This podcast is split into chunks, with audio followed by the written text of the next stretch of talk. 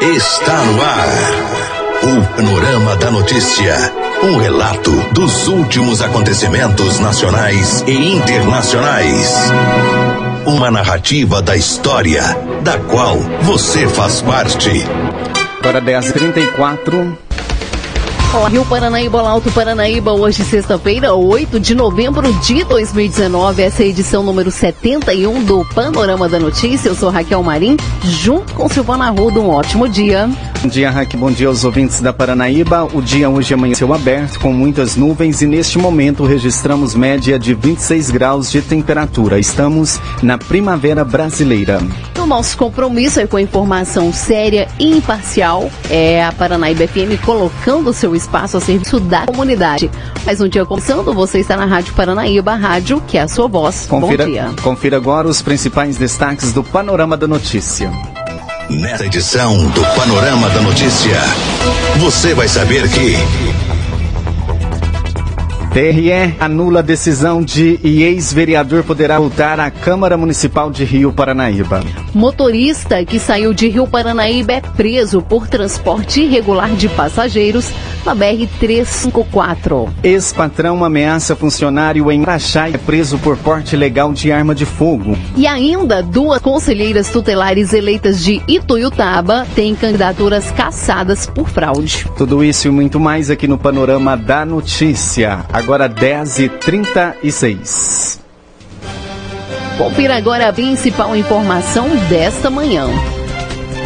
E o ex-vereador Renildo Carlos de Moraes, do PL, poderá voltar a ocupar uma cadeira no Poder Legislativo de Rio Paranaíba. De acordo com as informações obtidas pela nossa redação, o Tribunal Regional Eleitoral de Minas Gerais anulou a cassação do mandato do parlamentar, acusado de praticar o crime eleitoral de boca de urna nas últimas eleições. Ainda, conforme as informações, o advogado de Renildo entrou com habeas corpus pedindo a anulação da condenação criminal e inegibilidade e perda de mandato. O desembargador Alexandre Vitor de Carvalho concluiu na sua decisão que a medida surgiu para justificar a ação penal, sendo que Renildo teve seu direito de autodefesa violado. Com essa decisão, o vereador poderá voltar à Casa Legislativa dentro de alguns dias. Renildo Carlos teve seu cargo extinto no mês de outubro, após a Câmara Municipal receber o parecer jurídico sobre a decisão da Justiça. O suplente Adenísio Teixeira foi empossado no lugar vice-vereador em uma sessão solene realizada há cerca de 30 dias. O Panorama da Notícia a seu serviço. Agora, 10h37, a Prefeitura Municipal de Rio Paranaíba torna público que fará realizar os seguintes procedimentos licitatórios. Pregão presencial número 034-2019, segunda publicação, objeto, registro de preços para futura e eventual aquisição de materiais de construção e madeiras para manutenção dos diversos setores deste município de Rio Paranaíba. A abertura 26 de novembro, às 12 horas.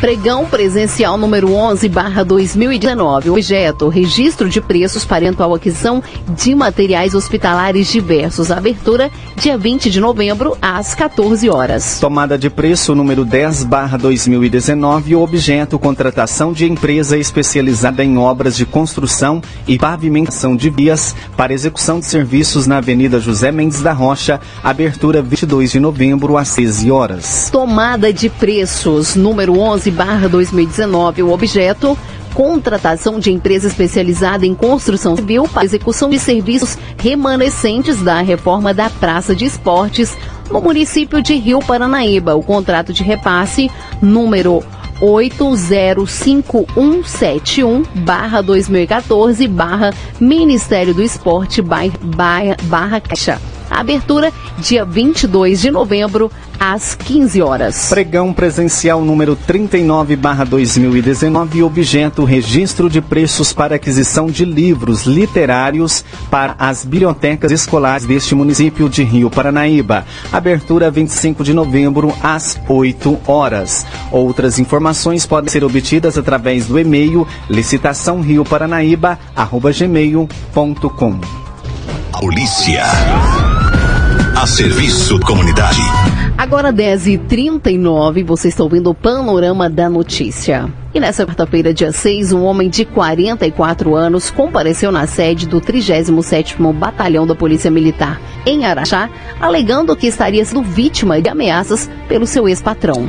Segundo a vítima, ele trabalhava há aproximadamente quatro anos na fazenda localizada na zona rural de Irajá, vindo ao, a ausentar-se do trabalho por três dias, por ter perdido a carona que o levaria. Ao retornar para o trabalho, a vítima deparou com outro funcionário trabalhando em seu lugar, sendo recepcionado por ele com uma carabina em punho. Ao fazer contato com seu ex-patrão, ele lhe fez ameaças e o informou que estava despedido do trabalho. De posse das informações, a PM apreendeu na fazenda a, carabine, a carabina calibre 22, alimentada com duas munições e mais três munições de calibre 38 intactas, localizadas juntamente com outros apetrechos utilizados na produção de munições para espingarda.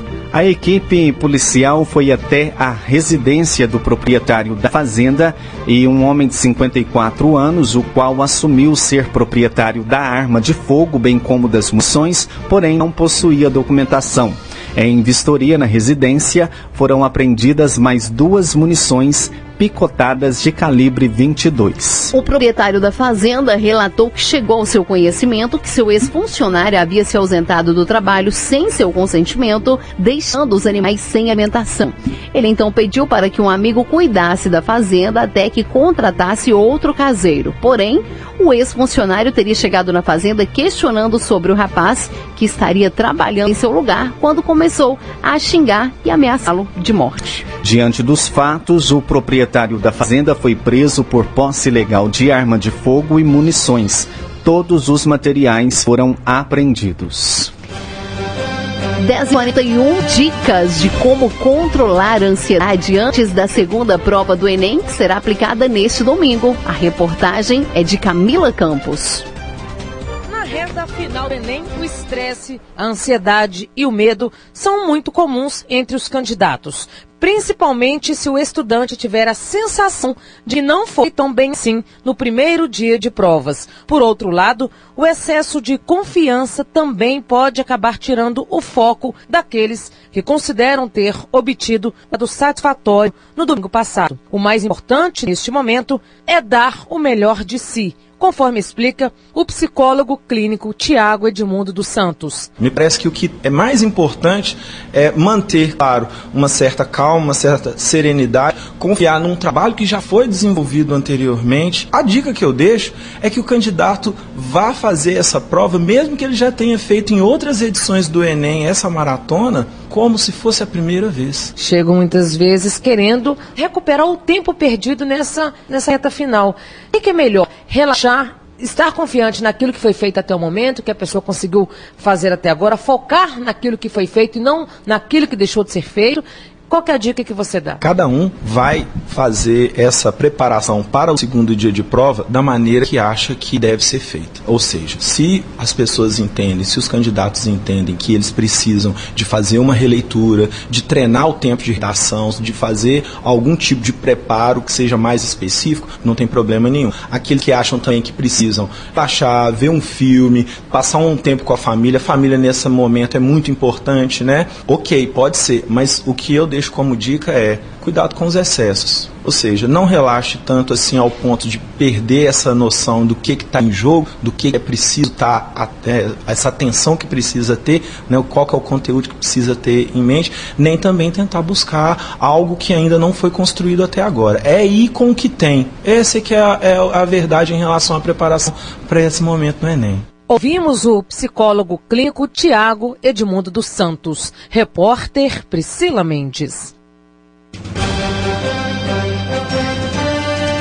Agora 10h44 e suicídio de um cabo da Polícia Militar de Minas motiva reações de parlamentares. Vamos com as informações de Edilene Lopes deputado Sargento Rodrigues, do PDT, vai propor a alteração nas regras que prevêem a transferência como punição para militares. A Comissão de Segurança Pública debateu o caso do cabo Leandro, de Teoflotone, que se matou após uma depressão, segundo a esposa, a nutricionista Denise Barreiro da Costa Novaes, de 33 anos, que alega que o marido foi perseguido e não suportou a pressão.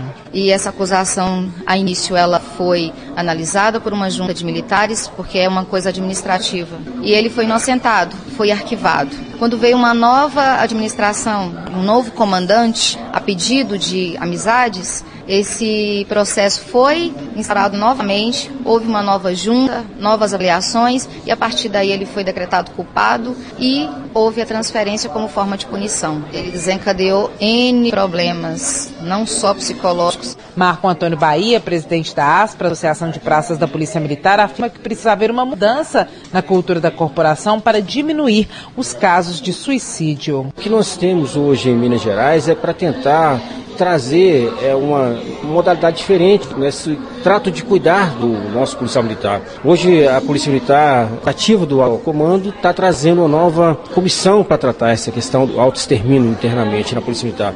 Mas a Polícia Militar tem que ir além disso, tem que fazer com que nós possamos ter uma tranquilidade para trabalhar. Não podemos hoje ficar a cargo do governo nesse momento, sentindo que o governo está insensível à situação e ao mesmo tempo a Polícia Militar também é insensível. De acordo com o deputado Sargento Rodrigues do PDT, as regras têm que mudar. Olha, a primeira providência é alterar a legislação, que permite hoje fazer movimentações como forma de punição e castigo, ou seja, o militar acaba sendo punido duas vezes. Isso porque o comando da instituição não adotou uma cultura ainda de solucionar esses problemas sem aplicar punições severas como essa. O Major Flávio Santiago, porta-voz da Polícia Militar, respondeu pela corporação. A Polícia Militar, ela lamenta todas as mortes de companheiros que ombreiam a, a farda, a casaca parda e defendem a sociedade. Mas a instituição tem criado mecanismos para diminuir essas tensões, favorecendo com que eh, nós tenhamos um controle maior sobre essa questão que envolve muitas das vezes aqueles que por um cluster de incidentes acabam pela opção de ceifarem a própria vida. Repórter Edilene Lopes.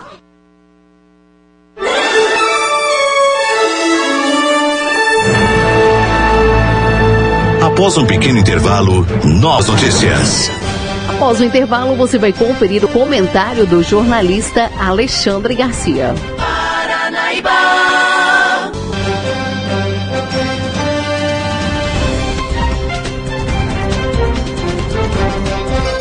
Vamos saber como está o tempo.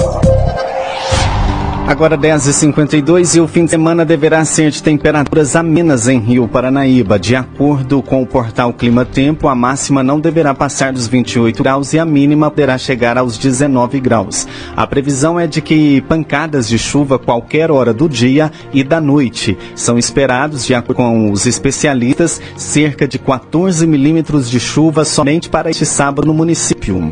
E em Armo do Paranaíba e Matutina, a máxima deve ser de 29 graus. Já em Arapuá e São Gotardo, os termômetros poderão chegar aos 31. Confira agora como fica o tempo para todo o estado com Arthur Chaves da CEMIG. E a sexta-feira começa com chuvas em diversas cidades do Triângulo Mineiro, Zona da e Sul de Minas, com raios ocorrendo nas proximidades de São João del Rei, Alfenas e Prata. Essas chuvas vão enfraquecer ao longo da manhã e retornar em forma de pancadas no início da tarde, quando devem atingir também o oeste, região central e leste de Minas. Já o calor não vai dar tréguas, principalmente no norte de Minas, que terá máximas de 40 graus, enquanto que no Triângulo Mineiro pode chegar aos 37 e no leste de Minas 36. Já na região central podem atingir os 34 graus e na zona da mata e no sul de Minas chegam aos 29. E a região metropolitana de Belo Horizonte terá céu parcialmente nublado na maior parte do dia, mas com pancadas de chuva à tarde e início da noite, principalmente entre Betim e Sete Lagoas, com temperaturas chegando aos 32 graus. No fim de semana, as chuvas se manterão em forma de pancadas acompanhadas de raios no Triângulo Mineiro, sul de Minas e Zona da Mata, com previsão de chuvas mais rápidas e isoladas na região central. Já as temperaturas seguem elevadas, passando dos 40 graus no norte de Minas e dos 36 no Triângulo Mineiro. Aqui foi Arthur Chaves, da CEMIG. Agora, o cenário político na visão de Carlos Lindenberg. Bom dia. A decisão do Supremo Tribunal Federal, que ontem virou o jogo e derrubou a prisão após a condenação em segunda instância, deve beneficiar quase 5 mil presos dos mais de 800 mil que estão nas prisões do país, Cátia Pereira. O mais notório deles é o ex-presidente Lula, que há 519 dias está numa cela especial da Polícia Federal em Curitiba, cumprindo pena por supostos favores obtidos, entre os quais um triplex no Guarujá. Importante destacar nessa decisão e estágio é que os presos com condenação em segunda instância não serão automaticamente postos em liberdade, numa espécie de liberou geral. Os advogados desses presos terão que pedir a sua liberação e o juiz original, isto é, o do processo, examinar um a um. Os advogados do ex-presidente Lula, por exemplo, devem ter amanhecido hoje em Curitiba para pedir a imediata liberação de seu cliente, ficando a cargo da juíza Carolina Lebos decidir, por exemplo, se ele oferece risco à sociedade ou não, de acordo com o decidido ontem pelo Supremo Tribunal Federal. Então, a mecânica é mais ou menos essa. Se o juiz entender que determinado preso não pode ser solto porque oferece algum risco à sociedade, entre outras coisas, o juiz pode decretar, por exemplo, uma prisão cautelar e tudo começar de novo para aquele preso. Lembrando que Lula responde a vários outros processos. Mas, em todo caso, o do Guarujá e o do sítio Tibaia, onde também tem uma condenação, são os mais rumorosos, mas não deverão impedir a sua liberação. Vale destacar que a decisão do Supremo ontem derruba uma decisão do mesmo STF, de 2016, que mandava para a prisão todo condenado após julgamento em segunda instância, caso de Lula, e mais quase aí 5 mil presos rompendo um dispositivo constitucional que determina, em seu artigo 5 que ninguém poderá ir para a cadeia sem o trânsito em julgado, isto é, sem que os recursos desse condenado tenham percorrido todas as instâncias em grau de recursos. É a presunção de inocência, cláusula pétrea da Constituição, que diz explicitamente, abre aspas, que ninguém será considerado culpado até o trânsito em julgado de sentença penal condenatória, fecha aspas. O mesmo placar de 2016, 6 a 5, pela prisão após a segunda instância foi mudado ontem, 6 a 5, pela presunção de inocência. Como se previa pelo andamento do julgamento, que levou cinco sessões, foi o presidente do Supremo, o ministro Dias Toffoli, porque a questão chegou nele empatada, 5 a 5. Ao optar pelo trânsito julgado, o ministro lembrou que o Congresso, no entanto, pode mudar tudo novamente, desde que vote uma emenda constitucional, mandando, por exemplo, que esse dispositivo de segunda instância volte a ser restabelecido, o que não parece muito provável, porque vai depender aí de quórum qualificado e o Congresso daqui por diante, votadas as reformas, vai ficar ligado, claro, nas eleições municipais do ano que vem. Como resultado do julgamento foi ontem à noite, movimentando em boa parte do país a militância lulista, de ver agora como reagirão os políticos ou os quartéis que se mantinham quietos a despeito de uma manifestação ou outra de algum general dos tantos que participam do governo, entre eles o general Vilas Boas, ex-comandante do Exército, que por duas vezes divulgou nota lá atrás, alertando o meio jurídico para o resultado do julgamento. A decisão do Supremo, a menos que o Congresso movimente, bota uma pá de cal nessa dúvida surgida, por acaso, sobre o artigo 5 da Constituição, o da presunção da inocência. Agora é aguardar a movimentação dos advogados dos quase 5 mil réus condenados em segunda instância, dos mais de 800 mil presos que lotam as prisões brasileiras. Carlos Lindenberg. Os detalhes da notícia com Alexandre Garcia. Bom dia. Eu falo aqui da, da frustração, né, que se esperava cento e, se esperavam 106 bilhões e o mega leilão rendeu 70 bilhões, mas tem um lado bom fortaleceu a Petrobras, a empresa brasileira. Né? A Petrobras ficou com, com dois lotes importantes né? e ela não desembolsou muito, porque ela ia receber de qualquer maneira, né? tirou 70, embolsou 35. Né? O, os prefeitos é que vão receber metade, prefeitos e governadores, e governo da União também. Né? Aliás, não se justifica que gente da oposição tenha festejado essa arrecadação menor. Mas tudo isso para dizer que a previsão do, do Morgan Stanley de que a Petrobras vai entrar numa era de ouro está se confirmando depois desse, desse leilão. Então tem o lado bom desse leilão. Tem outra coisa boa, a indústria automobilística revelou que em outubro produziu 16 0,6% a mais de veículos em relação a setembro, 288 mil veículos. Esse é o lado bom. O lado ruim é que é mais, é mais carro para os congestionamentos que fazem a gente perder tempo, né? Tempo de vida, que é uma, uma coisa preciosíssima. O... Amanhã é aniversário de 30 anos da queda do Muro de Berlim. Fracasso é, evidente da União Soviética, do socialismo, do marxismo. Né? É, a, a, Alemanha, que era do lado comunista, do lado socialista, até hoje sofre os efeitos danosos dessa ideologia, né? porque ainda está em relação à Alemanha Ocidental. Né? Por sua vez, lá na Rússia, os russos, que não são mais soviéticos, estão lançando uma série na televisão de 18 capítulos mostrando que Lenin, o fundador da União Soviética, era um sanguinário, louco e burguês. Né? Criou campos de concentração, mandou matar 2 milhões de fazendeiros, ou seja, era tão cruel quanto Stalin foi cruel. Bom, estamos falando agora de julgamento no Supremo. Gente, Gilmar Mendes deu o voto esperado, né? Ele é pela é, trânsito em julgado, é, antes disso é, não é culpado, etc. O sujeito vai esperar o juízo final para isso. Né? Mas, por, por outro lado, ele bloqueou um costume que ele tinha de conceder habeas corpus. Né? Ele concedeu para o garotinho e a mulher dele, agora, essa semana, mas não deu habeas corpus para um doleiro preso em julho, uh, o doleiro dos doleiros, o pai de todos os doleiros, o Dario Messer. E aí a gente, só para recordar, a gente verifica que estavam, estava em jogo aí da corrupção 1 bilhão e 600 milhões de dólares. Né? Isso dá mais de 5 bilhões de reais, aí mais ou menos isso. Né?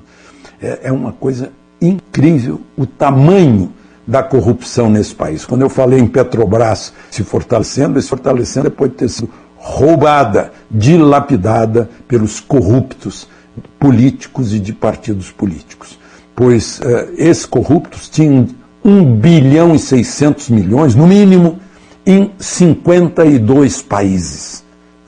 A gente ver o tamanho dessa corrupção do, dos últimos, das últimas décadas. Né? Porque tá, aparece aí gente do PSDB, do MDB, do PT, do PP, né? é, envolveu um monte de gente. E, e aí a gente compara, para ter esperança, né? que agora mesmo se comemorou, o atual governo comemorou 300 dias de governo e não se ouviu falar em denúncia de corrupção. De Brasília, Alexandre Garcia. Agora 11 e 2. E duas candidatas eleitas para a gestão 2020-2023 do Conselho Tutelar de Ituiutaba tiveram as candidaturas cassadas nesta quarta-feira. A decisão emitida pela Comissão Especial de Processo Eleitoral dos membros do Conselho Tutelar do município foi baseada em provas de que ambas utilizaram carros particulares para transportar eleitores até os locais de votação. A decisão se baseou em três boletins de ocorrências registrados na Polícia Militar, anexos fotográficos dos autos e depoimentos de testemunhas. As candidatas podem recorrer da decisão no plenário do Conselho Municipal de Direitos da Criança e do adolescente. Ainda segundo a decisão da comissão, as candidatas suplentes já foram convocadas e deverão assumir as funções desde que não haja nenhuma restrição. A reportagem não conseguiu contato com as, com as eleitas que tiveram as candidaturas cassadas. Outra denúncia julgada foi a de que uma das candidatas utilizou de poder religioso e a estrutura do Hemominas de Ituiutaba para conseguir votos. As provas apresentadas foram prints de sociais social e registros fotográficos. A reportagem entrou em contato com a Fundação Hemominas sobre o assunto e aguarda retorno. Você caminhou conosco pelo panorama da notícia. O conhecimento dos fatos faz de você um cidadão ativo. 11 e 3, Panorama da Notícia, um oferecimento de Semig. E esse foi o Panorama da Notícia, edição de número 71, nessa sexta-feira, 8 de novembro, com a apresentação de Silvana Ruda e Raquel Marim. Panorama da Notícia é uma produção do Departamento de Jornalismo da Paranaíba. Reveja e escute novamente esse programa no seu computador ou smartphone. O Panorama da Notícia é multiplataforma. Além do site, você encontra esse programa disponível também no YouTube e no podcast do Spotify. Agradecemos o carinho de sua audiência e continue com a programação da Paranaíba. A seguir tem um giro pelo meio artístico. Mais informações ao decorrer do dia em nossa programação ou em nosso site. Fique com Deus. Bom dia, Rio Paranaíba.